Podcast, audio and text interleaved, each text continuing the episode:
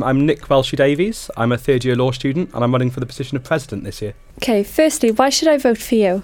Um, the first point I think that distinguishes me from the rest is how achievable my manifesto is. Everything that's in my manifesto can be c- can actually be achieved.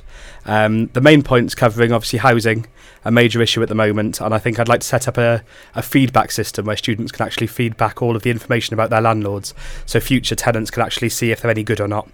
Um, furthermore to that, employability is obviously quite dire in uh, in Exeter, and I'd quite like to enhance that by doing some different uh, careers fairs where it's not just graduate schemes and uh, teaching that's available, but other jobs across the spectrum, um, as well as enhancing uh, uh, through volunteering as well. And what experience do you have for the role? I like to think I'm majorly involved on campus. Um, I'm part of RAG. I do publicity and recruitment for them.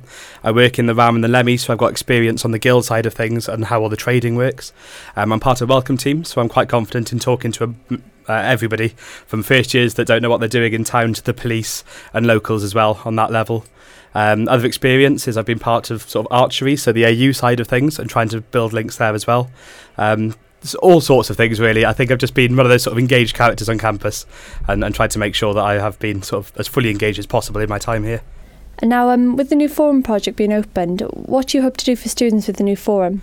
I think it's important to make sure that the forum's actually working for the students. I mean, the forum itself is owned actually by the university. So, as a guild sort of point of view, we want to make sure that the pricing of the outlets that are there, the facilities that are available to the students, is still an achievable price. And we want to make sure that by having competitive prices in all the guild outlets that we've got, that the forum prices will also be competitive to students and just make it more welcoming for everyone. I mean, especially with the nine grand fees coming in, you sort of need to make sure that those students are getting something for their fees. And in terms of university and guild objectives, how do you hope to make sure they align? Yeah, um, obviously all of the roles have their own sort of individual take on the university. Um, as, a, as an overall whole, one of my manifesto points is actually to reduce seminar sizes from an average of 21 to 16 um, per seminar, which is highly achievable. And they've got new staff being employed next year, and I know that we can actually get it down to this figure, which would be absolutely fantastic. At the same time, obviously, with the £9,000 fees, you'd want to make sure that students feel like they're getting more for their money. So maybe sort of make sure that they're getting at least eight hours of contact time. That's two hours per 30 credit module, which isn't a lot to ask for across the board. And make sure things like printing, uh, printing in the in the, both the print shop and the library, make sure students get some sort of free credits for that to, to, to, make sure that they're actually able to do all the work they want to do and they're not having to have that extra expense on top of the 9,000 fees.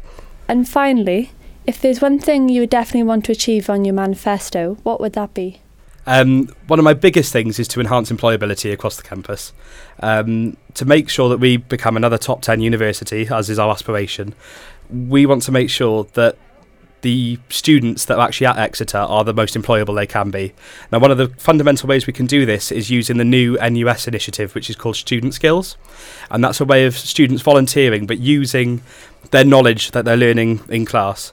So in the law, of, uh, law that as we do it, we have sort of um, research and focus groups. We go out into the community and have a community help desk, both sort of in the courts and in the prisons as well.